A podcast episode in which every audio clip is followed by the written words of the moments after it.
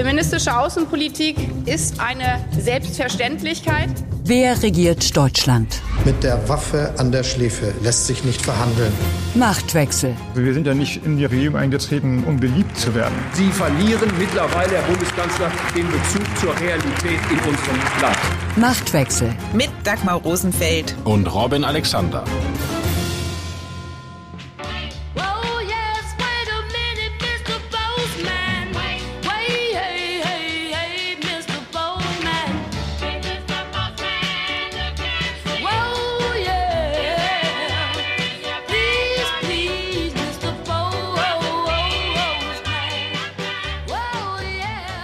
Das eine ist, auf einen Brief zu warten, das andere ist, unerwartet einen Brief zu bekommen. So wie Friedrich Merz, dem der Kanzler geschrieben hat. Der Kanzler wiederum beherrscht, was Christian Morgenstern eine Kunst für sich genannt hat. Einen Brief zur rechten Zeit zukommen zu lassen. Kurz bevor das Bundeskabinett ein Gesetzespaket zu schnelleren Rückführungen verabschiedete, hat Scholz den Brief an den CDU-Chef geschickt, in dem er ihn um Mitwirkung bei der Migrationspolitik gebeten hat.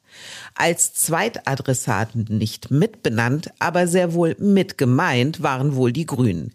Denn die tun sich schwer mit dem, was Scholz in einem Interview mit den Kollegen des Spiegel als Regierungslinie ausgegeben hat. Wir müssen endlich im großen Stil abschieben. Eine harte Ansage, über die auch der geschmeidige Name Rückführungsverbesserungsgesetz nicht hinwegtäuschen kann. Was bezweckt der Kanzler mit dem Brief an die CDU? Wieso holt Friedrich Merz Thilo Sarrazin aus der sozialdemokratischen Versenkung hervor? Und warum will Markus Söder die Große Koalition zurück? Darüber sprechen Robin und ich in dieser Folge von Machtwechsel. Außerdem geht es um Sarah Wagenknecht, die mit der Maxime von Rosa Luxemburg ernst macht. Nur auf das, was ich selber tue, kann ich rechnen. Und wir blicken auf das, was Christoph Heusgen, Chef der Münchner Sicherheitskonferenz und ehemaliger Merkel-Berater unter Solidarität mit Israel versteht. Das ist ja kein Feser-Beschluss heute, sondern ein Beschluss des Bundeskabinettes. Und da sitzen ähm, die Grünen ja auch mit am Tisch und Frau Baerbock und Herr Habeck und Herr Özdemir und äh, Frau Lemke waren ja alle da heute und haben das mitbeschlossen. So Bundesinnenministerin Nancy Faeser am Mittwoch auf einer Pressekonferenz, nachdem das Bundeskabinett das Rückführungsverbesserungsgesetz beschlossen hat. Mal abgesehen davon, dass dieses Gesetz ja nicht viel Neues enthält, sondern eigentlich das, was schon seit längerem in der Ampel diskutiert worden ist, ist neu ja eigentlich nur die Rhetorik des Kanzlers Robin. Und die stößt nicht nur bei den Grünen, sondern auch in der SPD auf Kritik überhaupt einmal kritische Stimmen der SPD gegenüber dem Kanzler zu hören. Robin, ist das nur ein Zucken oder ist das doch schon ein Aufmucken?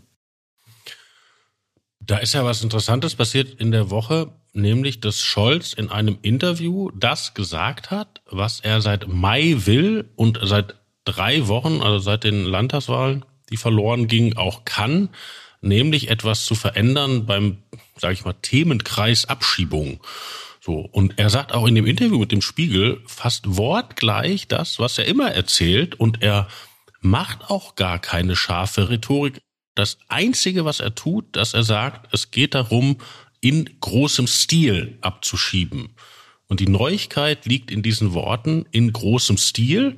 Das haben die Kollegen vom Spiegel mit einem ernst guckenden Gesicht auf dem Cover von Scholz kombiniert. Und diese Kombination abschieben in großem Stil und dieses ernste Gesicht hat gereicht, dass eigentlich eher das linksliberale Milieu und dort, wo es in die SPD hereinwappt, dass denen der Schock in die Glieder fuhr. Wobei man sich auch sagen muss, lesen die denn keine Zeitung? Haben die das nicht mitgekriegt, dass das alles in der Mache ist?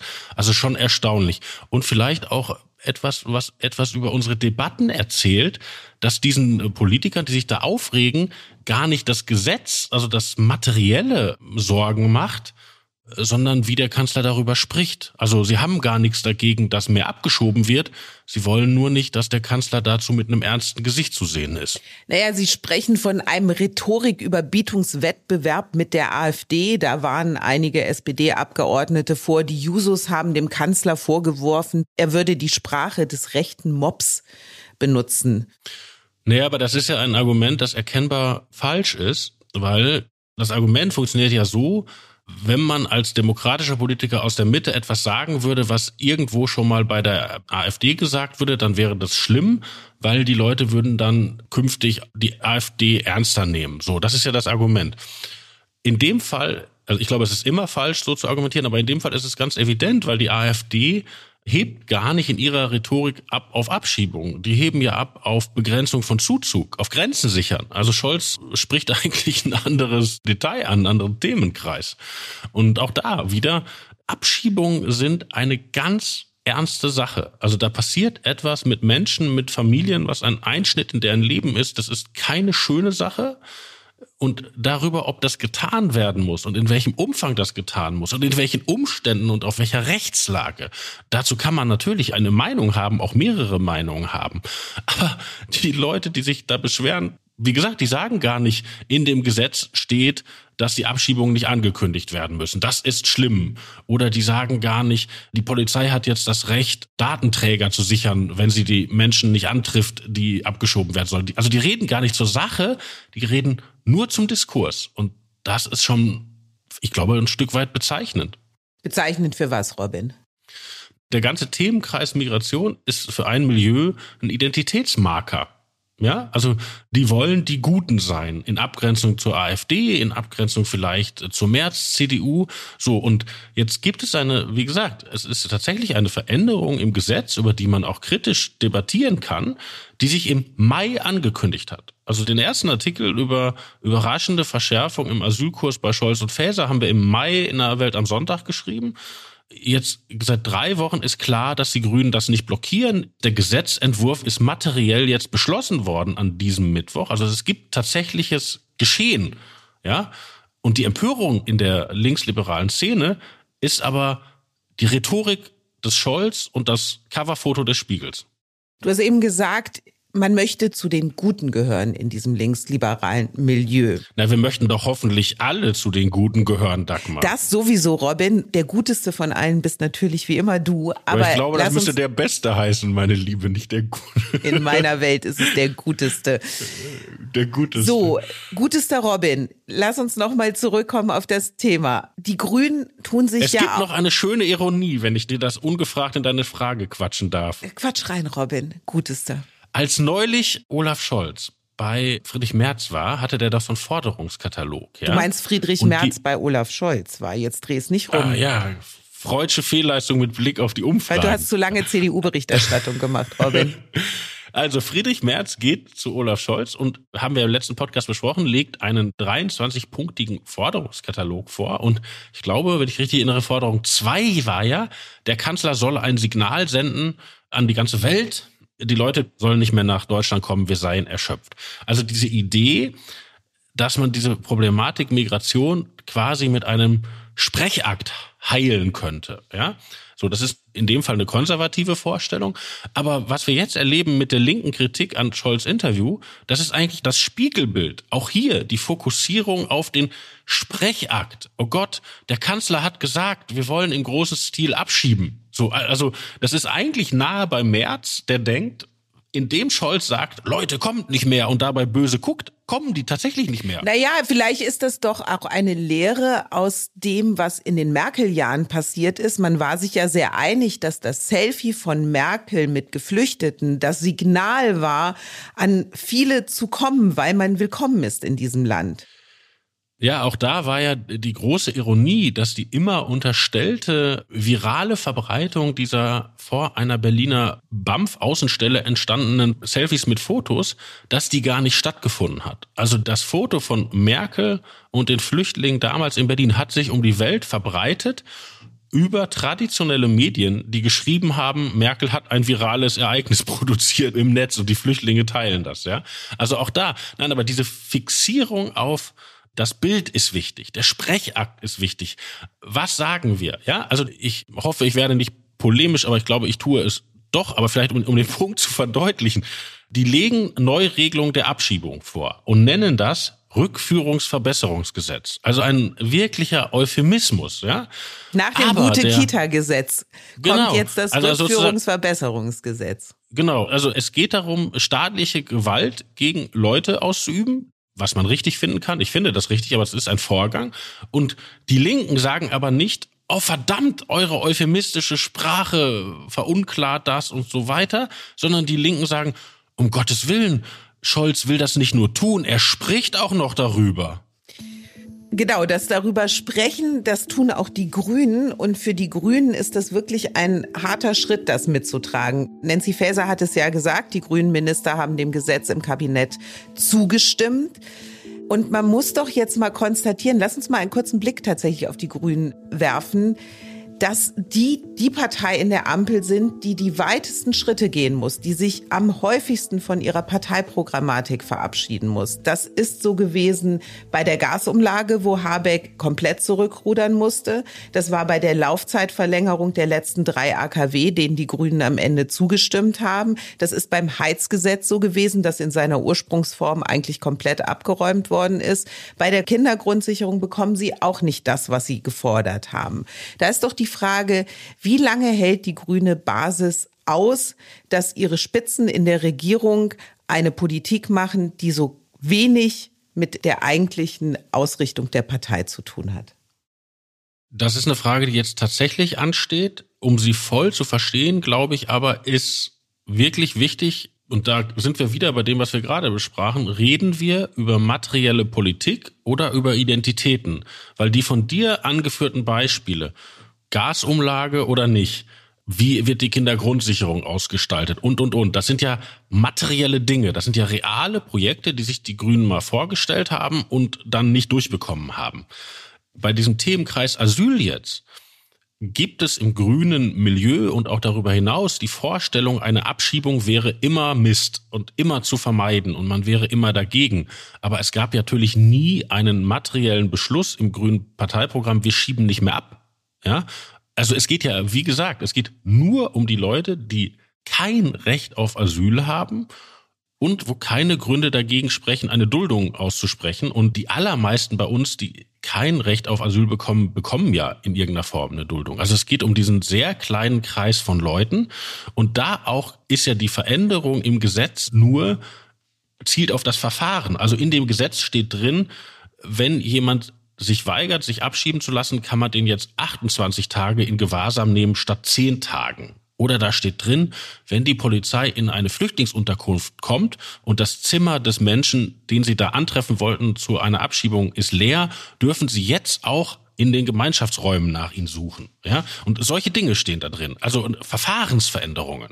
Und auch, weil das über Spiegeltitel und Debatten, glaube ich, ein bisschen verrutscht, über welche Dimension wir reden. Dieses Gesetz hat 80 Seiten und ich habe es mir gestern, da ich ja im Urlaub bin, habe ich ein bisschen Zeit mal ganz durchgelesen. Und da steht auf Seite 29 in diesem Gesetzentwurf der Satz, Zitat, es wird angenommen, dass durch die Verschärfung der Ausreisepflicht die Anzahl der Abschiebungen um rund 600 steigen wird.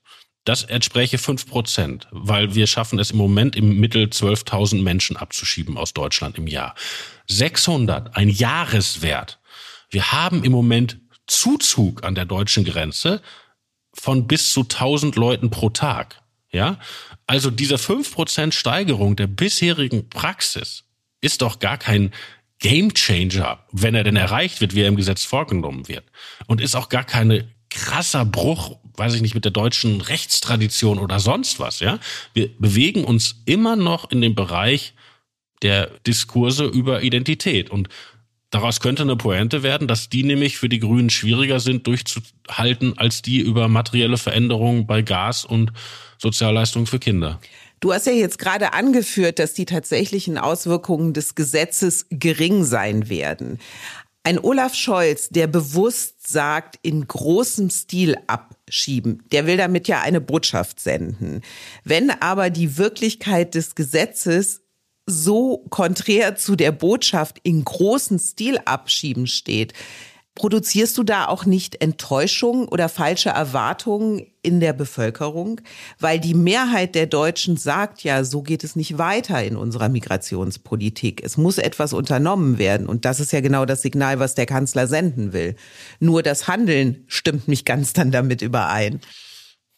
Okay, also die Frage würde ich auf zwei Ebenen beantworten. Erste Ebene, will Olaf Scholz dieses Signal senden? Tatsächlich kann man argumentieren, dass es so ein Signal braucht und man kann argumentieren, dass es Nancy Faeser als Innenministerin nicht kann, weil sie gerade eine Wahl verloren hat, weil sie erkennbar politisch in Seilen hängt, weil diese ganze Idee mit ihr als Innenministerin nicht so ganz geklappt hat und dass Olaf Scholz sich dann quasi selbst einwechselt, um den Hardliner zu machen. Zumal ja seine Fraktion von ihm mehr Führung verlangt hat. Genau. Und dafür gibt es ein historisches Beispiel, nämlich als die Hamburger SPD, die ja eigentlich seit Christi Geburt in der Hansestadt regiert, hat ja einmal Wahlen verloren gegen einen Rechtspopulisten, nämlich damals Roland Schill, diesen sogenannten Richter gnadenlos, ja. Und das haben die verloren, weil die eine Flanke hatten bei Law and Order, Stichwort Hamburger Bahnhof und Drogenszene und so weiter. Und um diese Wahlniederlage in letzter Sekunde abzuwenden, wechselte sich damals Olaf Scholz selber als Innensenator ein und äh, sprach plötzlich relativ markig und machte auch Fotos von sich, habe ich glaube ich schon mal im Podcast erzählt, wo er sich von Polizeihunden in so einen Gummianzug beißen ließ, den er trug. Ja, also also der Gedanke, auch ein Sozialdemokrat muss gewisse Law and Order Reflexe bedienen und wenn es meine Leute nicht kennen, mache ich es halt selber, ist Scholz nicht prinzipiell fern. Nur, wenn du dir das Interview durchliest, das gibt es eigentlich außer diesem einen Satz mit dem im großen Stil gar nicht her. Das Interview sagt, das mache ich doch immer schon so, das strebe ich alles so an, seit ich Politik mache. Also er leugnet in dem Interview offensiv, dass er seine Haltung geändert habe. Ja, und deshalb glaube ich, nein, ich hege den Verdacht, dass ihm das Cover gar nicht so recht war und dass die Spiegelleute da ein Bild für etwas gefunden haben, was medial funktioniert, aber vielleicht in seiner Substanz so gar nicht da ist. Na, aber Scholz ist doch Profi und umgeben von Profis und die wissen genau um die Wirkung eines solchen Satzes. Jetzt muss Robin einen Schluck äh, Kaffee äh, trinken.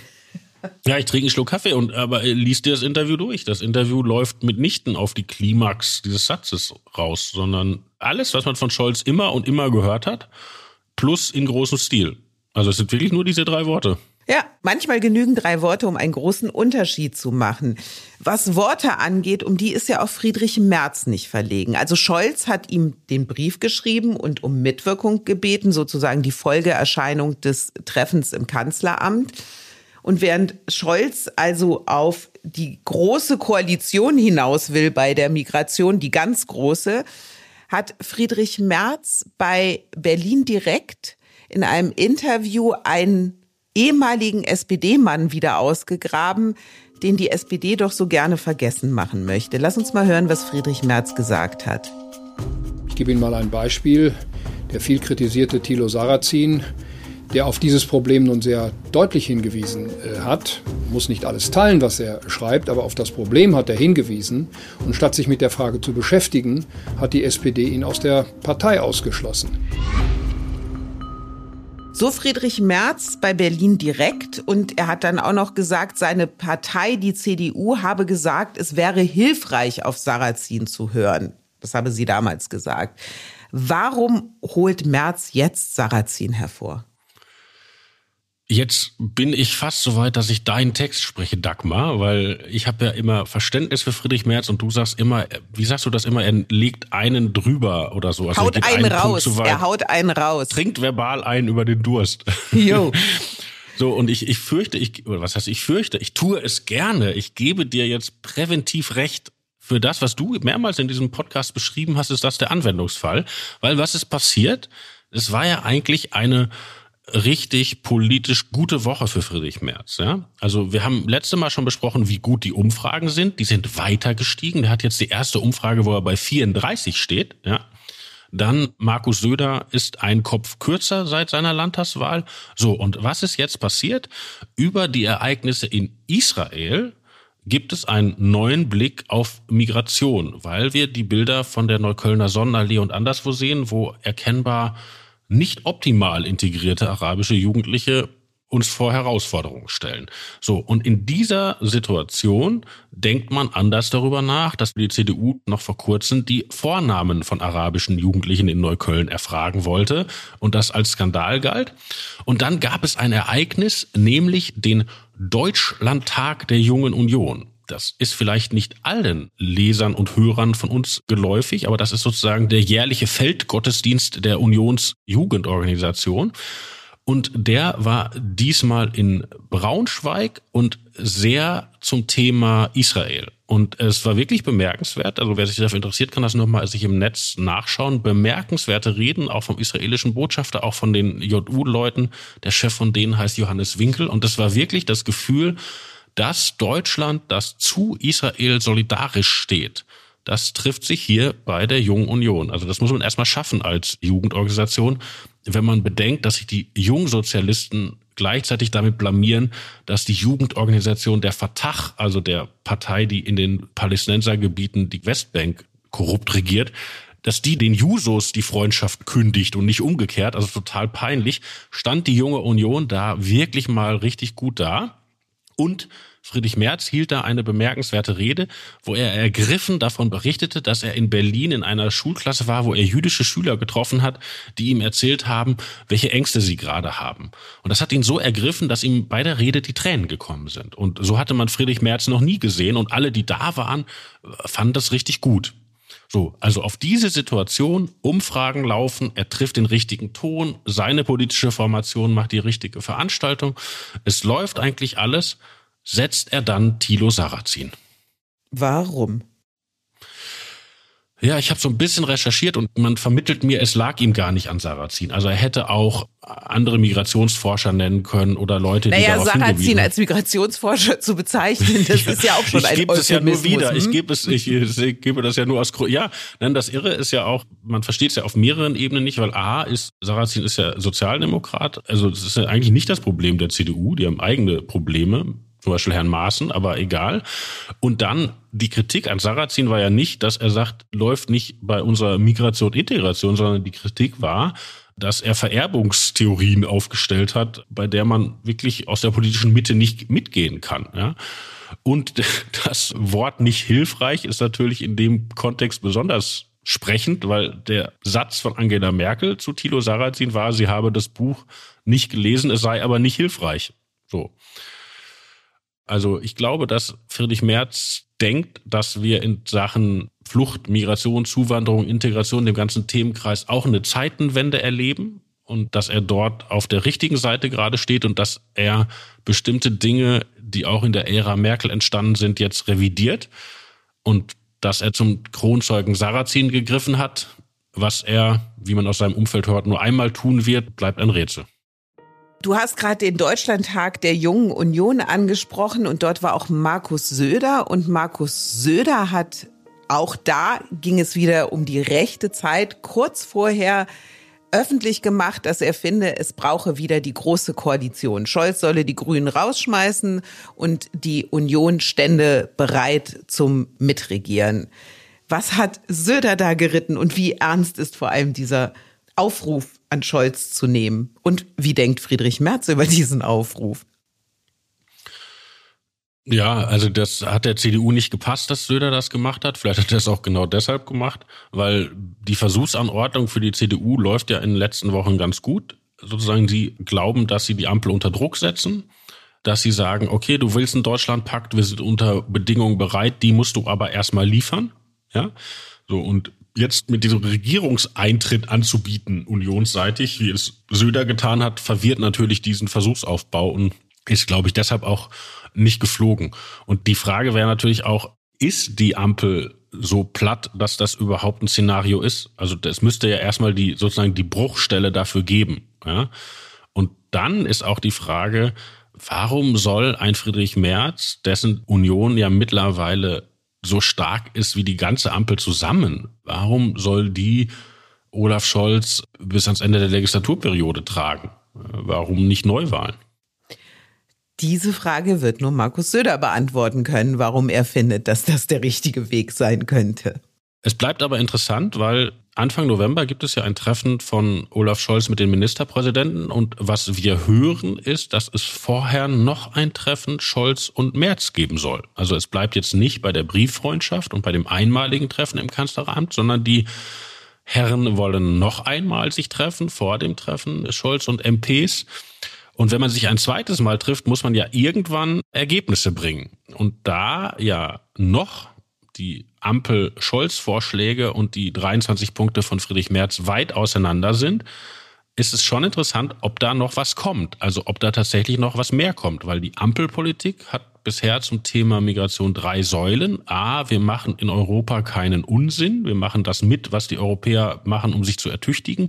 B, die von uns beschriebene Abschiebungsoffensive. Und C, wir machen Druck auf die Ausländerämter, dass sie sich jetzt anständig digitalisieren.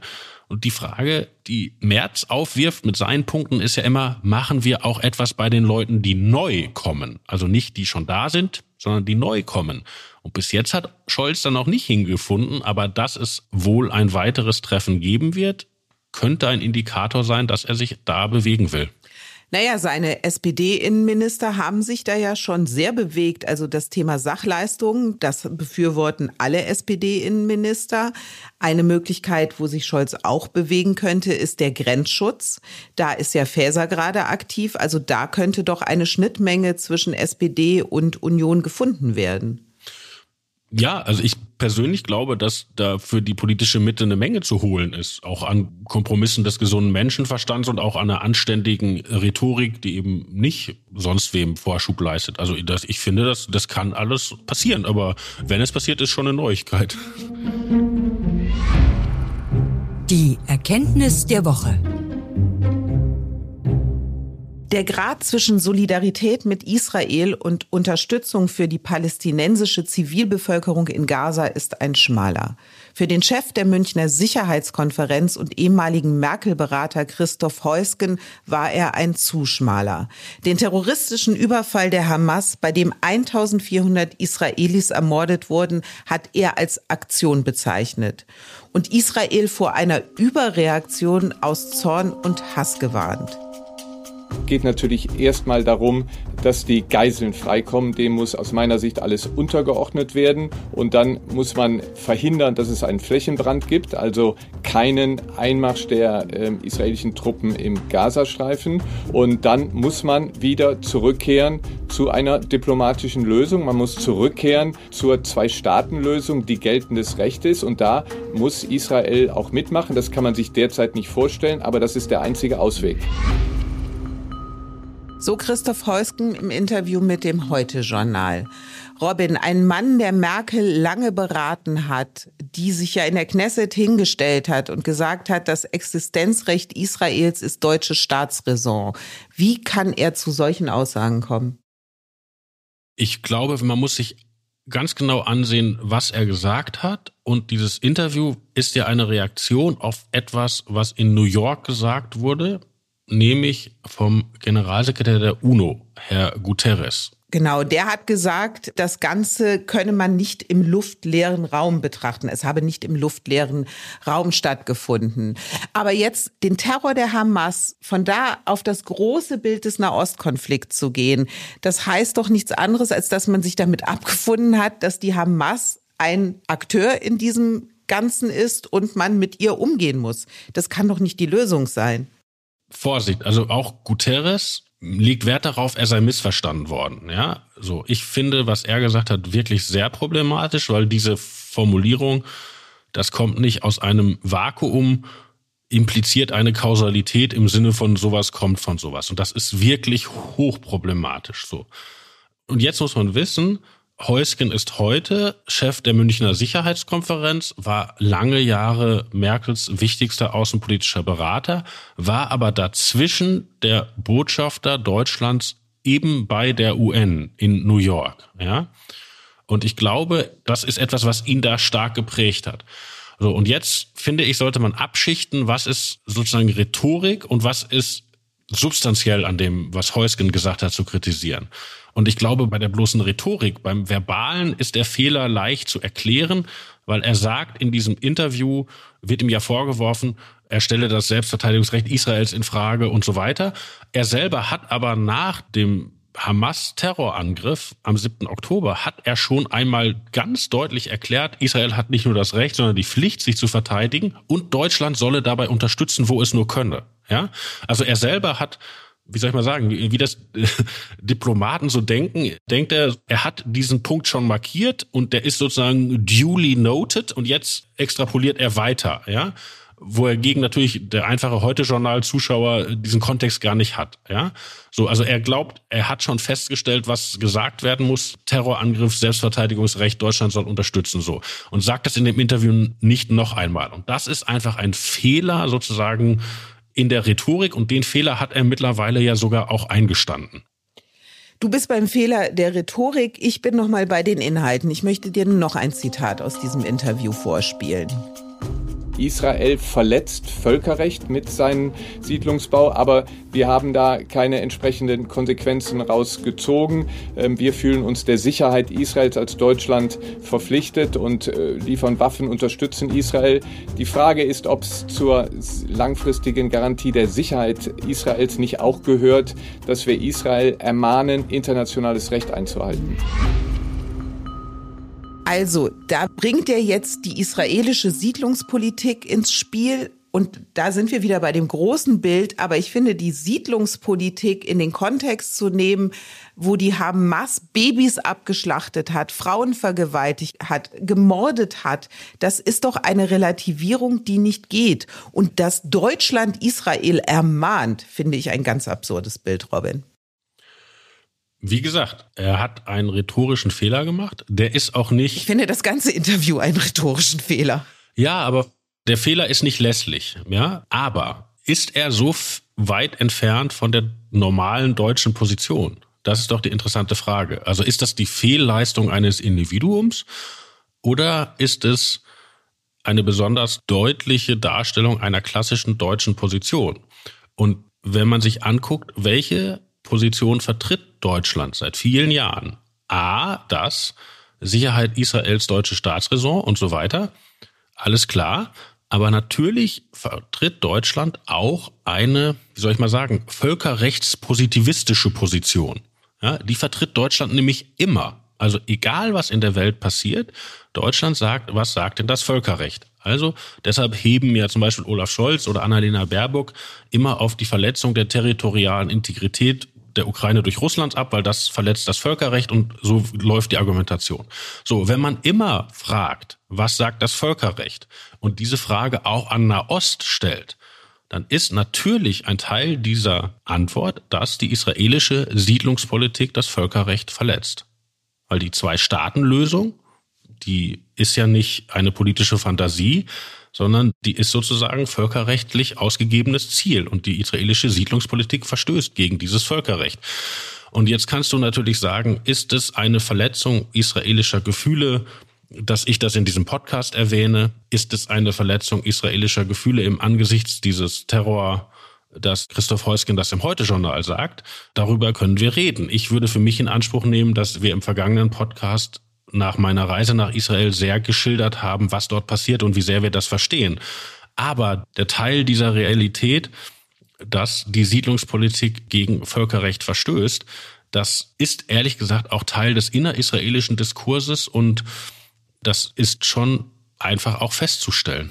Es geht um den Zeitpunkt, zu dem Heusgen das Interview gegeben hat. Und natürlich ist die Siedlungspolitik ein Thema. Und wir wissen ja auch, dass Annalena Baerbock auf ihrer Nahostreise das im Hintergrund auch angesprochen hat.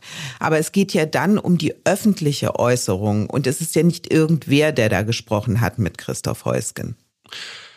Es gibt eine israelische Position, das ist aber nicht die Position der gesamten israelischen Gesellschaft, sondern dort eine Position, die stark in der Netanyahu-Regierung war, die sagt, die UNO hat uns sozusagen sowieso auf dem Kika und die UNO arbeitet gegen uns und dazu passt auch, dass es ja dieses völlige maßlose Überverurteilen von Israel gibt. Ja, also es gibt viel mehr UN-Kritik an Israel als UN-Kritik an, weiß ich nicht, Myanmar oder Nordkorea oder die absoluten Horrorstaaten. Ja, also das Gefühl der Israelis, bei uns wird hier besonders hingeschaut seitens der UNO.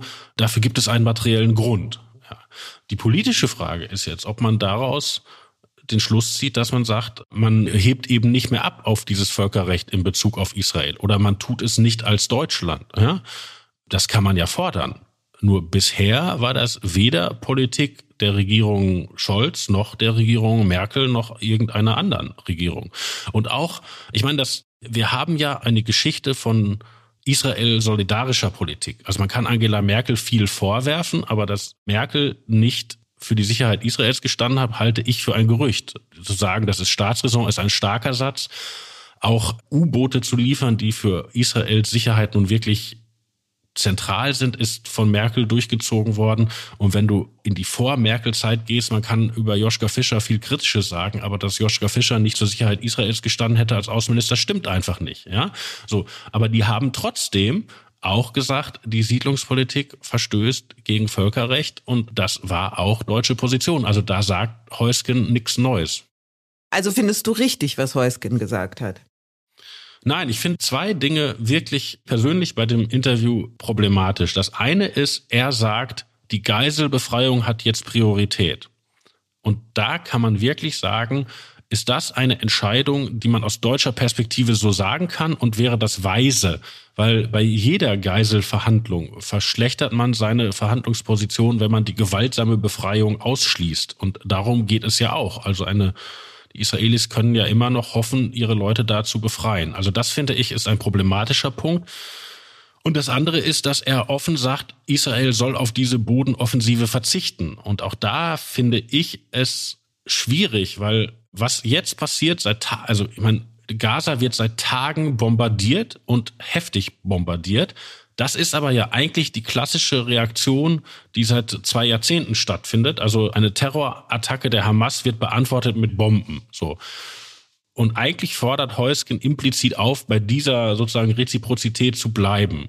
Und da kann man meiner Meinung nach begründet sagen, am 7. Oktober ist so etwas Schreckliches Neues passiert mit diesem Angriff auf die Zivilisten, mit dieser demonstrativen Gewalt, dass Israel da eine neue Antwort finden muss. Also ich finde, die Kritik an Heusgen muss sein, Geiselbefreiung Priorität, Verzicht auf Bodenoffensive, ist das etwas, was man jetzt aus Deutschland so formulieren sollte. Und das ist auch eine harte Kritik, die man haben kann. Da sind wir uns denn doch einig, Robin. Ja, ich werbe für Präzision. Also ich finde. Ich fand mich nicht unpräzise. Ja, aber schau, der israelische Botschafter Ron Prosser, den ich sehr schätze, der hat zu Heusken eine Pressemitteilung gemacht und da steht der Satz drin, sinngemäß, Heusken spricht Israel das Recht auf Selbstverteidigung ab. Und ich glaube, das stimmt nicht. Und was man kritisieren kann, ist schon stark genug, ohne das Kind mit dem Bade auszuschütten. Im Hinterzimmer. Was lange als Gerücht aus den Hinterzimmern durchs politische Berlin waberte, ist nun Tatsache. Sarah Wagenknecht gründet eine eigene Partei. Und damit jeder weiß, dass in dieser Partei Sarah Wagenknecht drin ist, steht auch außen Sarah Wagenknecht drauf. Bündnis Sarah Wagenknecht. So soll der Name der Partei lauten. Le Partei Semmois. Bei der Bundestagswahl kann ich persönlich nur in einem Bundesland antreten. Geht gar nicht anders. Ne? Das heißt, ich stehe nur in einem Bundesland auf dem Wahlzettel, in allen anderen nicht. Und die Gefahr, dass die Leute das dann einfach nicht finden, weil sie gar nicht, also weil sie das nicht, äh, äh, also es wird ja öffentlich dann immer gesagt, die Wagenknecht-Partei. Und dann suchen die Leute die Wagenknecht-Partei. Gibt es aber gar nicht.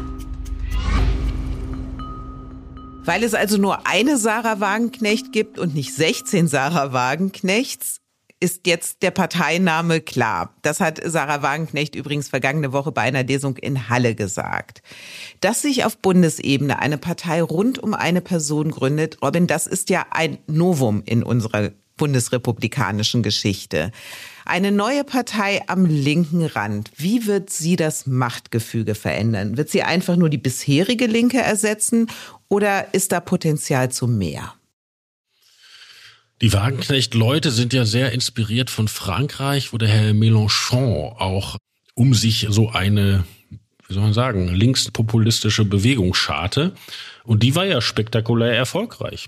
Und auch wenn man anguckt, so in Nachbarländern oder überhaupt in der westlichen Welt, ich glaube, dass da eine Menge zu holen ist, weil wir haben ja immer noch diese Vorstellung, Sozialstaat wäre per se was Linkes. Ja? Das ist aber gar nicht so. Also zum Beispiel die PiS, die gerade in Polen abgewählt wurde, aber immerhin acht Jahre erfolgreich regiert hat, ist eine Partei, die den Ausbau des Sozialstaates verbindet mit einem identitären Konzept von Nation und mit Grenzschutz und so weiter. Oder selbst Donald Trump hat ja die Sozialreform von Barack Obama, also vor allen Dingen die Krankenversicherung, nicht angetastet, was sicherlich alle klassischen Republikaner im Präsidentenamt getan haben. Oder denk mal an Boris Johnson mit seinem Konservatismus, der sozusagen wieder auf Intervention und Staat und so weiter setzt. Also diese Verbindung von Sozialstaat und Nationalstaat, die ja da so ein bisschen mitwabert, mit einer Außenpolitik, die eben nicht westlich bündnisorientiert ist, sondern sozusagen sagt, wir halten uns vor allen Dingen raus hm, das weiß gar nicht, ob das ist eine Innovation, aber die hat anderswo auch schon funktioniert. Naja, so eine Partei haben wir doch mit der AfD, Robin. Ja, die AfD will dahin, hat es aber noch nicht geschafft, weil die AfD kommt ja aus diesen Professoren, die in der Eurokrise mal abgewichen sind von CDU-FDP-Positionen und hatte am Anfang tatsächlich ein Programm, das sozusagen die Kritik des CDU-Wirtschaftsflügel an Angela Merkel in Wörtern goss. Ja? Das hat so. aber mit der heutigen AfD doch nichts mehr zu tun. Also ja, alles, aber, was äh, du genannt hast, Robin, Sozialstaat, Russland-Position, ja, also mit Russland Sanktionen sein lassen, wieder billige Energie rüberbekommen. Auch die Migrationsfrage, da sind so viele Parallelen zwischen dem, was Wagenknecht will und was die AfD will. Ich meine, die AfD hat um Wagenknecht geworben und mit Wagenknecht Wagenknecht-Zitaten Wahlkampf gemacht. Also ist da die Schnittmenge naja, doch eine große. Das finde ich ist kein Argument, dass die AfD irgendwen zustimmen zitiert, das richtet einen Menschen nicht, auch nicht vor Wagenknecht. Ich wollte Sarah Wagenknecht nicht richten, ich hm. wollte nur auf Parallelen aufmerksam machen. Also ich glaube, dass die AfD auch dort der rechte Kern, der harte ideologische Kern möchte dieses, was die irgendwie so nennen, solidarischen Nationalismus oder solidarischen Patriotismus oder so, ist auch egal, muss man sich nicht merken. Also Höcke und seine Vordenker hätten gerne eine knalllinke Sozialpolitik, sind aber noch nicht programmatisch so weit bei der AfD. Und da hat Wagenknecht einen Startvorteil. Und sie ist natürlich nicht stigmatisiert, ja, während die AfD stigmatisiert ist die AfD schwierigen Zugang zu Talkshows hat, die AfD sozusagen rechts draußen ist, kommt Wagenknecht aus der Mitte unserer Mediengesellschaft. Ja, kann ja schlecht sagen, wir laden die Frau nicht mehr ein, die wir jetzt zehn Jahre lang 20 Mal pro Jahr in einer Talkshow hatten. Ja, also es wird sehr viel schwieriger werden, aus der politischen Mitte zu sagen, was die Frau sagt, ist nicht okay. Wagenknecht selber hat es übrigens so formuliert, was das Verhältnis zur AfD angeht. Lass uns mal reinhören. Ich meine, wir bringen eine Partei an den Start, damit all die Menschen, die auch aus Wut, aus Verzweiflung, aber eben nicht, weil sie rechts sind, jetzt darüber nachdenken, AfD zu wählen oder das auch schon gemacht haben, damit diese Menschen eine seriöse Adresse haben. So, Wagenknecht als seriöse Adresse. Kann man auch schon drüber streiten. Ich finde ja, ja, Populismus von links oder Populismus von rechts. Populismus bleibt erstmal Populismus. Aber der Erfolg der Wagenknecht-Partei wird ja auch davon abhängen, ob sie es schafft, all die Spinner, Glücksritter und Egomanen abzuhalten, die bei solchen Parteien Neugründungen sofort am Start sind und ob sie es schafft, schnell Strukturen aufzubauen. Wie siehst du es? Hat sie da die richtigen Leute für? Da äh, sind ja diese Woche diese witzigen Bilder aufgetaucht, wo Wagenknecht mit ihren Getreuen bei einer kargen Mahlzeit zu sehen ist. Und da ist auch Dieter Wir nennen dabei. es Abendmahl, oder? ja, genau. Also da ist auch Dieter Dehm dabei. Dieter Dehm, früher SPD, dann Linkspartei und jetzt in der Querdenker, sonst was, russophilen Szene unterwegs. Also da hat das mit dem die Irren raushalten schon mal nicht funktioniert. Na, und das ist halt auch, es ist halt auch einfach wirklich bemerkenswert. Aber um mal wieder ernst zu werden, das ist ja ein Phänomen, was erkennbar die Linkspartei hervorgebracht hat. Ja, also es gibt etwas links, was dann plötzlich in Bezug zu Russland, in Bezug zu Migranten und Flüchtlingen auch rechts anschlussfähig wird. Das finde ich, da sollte die Linkspartei mal in einer kritischen Stunde mit sich hart ins Gericht gehen, wie sowas möglich war. Aber Natürlich ist Frau Wagenknecht auch ein Produkt von uns, von den Medien. Also ich meine, Wagenknecht in den 90er Jahren war selbst in der Linkspartei, die damals noch PDS hieß, ganz weit links draußen. Ja, also die war selbst in der kommunistischen Plattform war die irgendwie links weit draußen. Ja, die kommunistische Plattform, also die linke Sekte innerhalb der PDS, war von so Frauen wie Ellen Brombacher, also so traurig dahin blickenden Trümmerfrauen des Realsozialismus dominiert.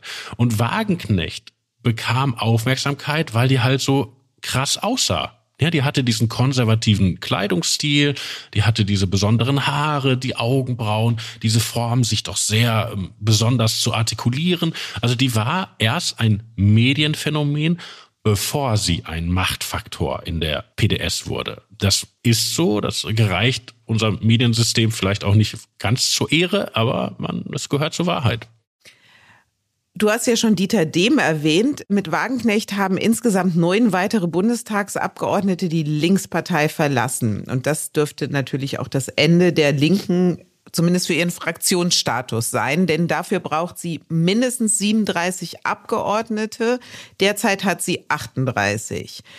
Wagenknecht und ihre Mitstreiter haben jetzt gesagt, sie würden aber noch bis Januar oder so in der Fraktion bleiben wollen. Das begründen sie sehr sozial, weil sie sagen, dann kann ein sauberer Übergang stattfinden und die Mitarbeiter verlieren nicht sofort ihre Jobs.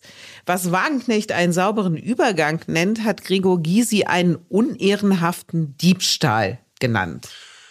Also da muss ich jetzt mal sagen, halte ich die Empörung etwas für wohlfeil. Mir tut es ja auch leid, dass die Linksfraktion jetzt ihre Mitarbeiterteil abwickeln muss.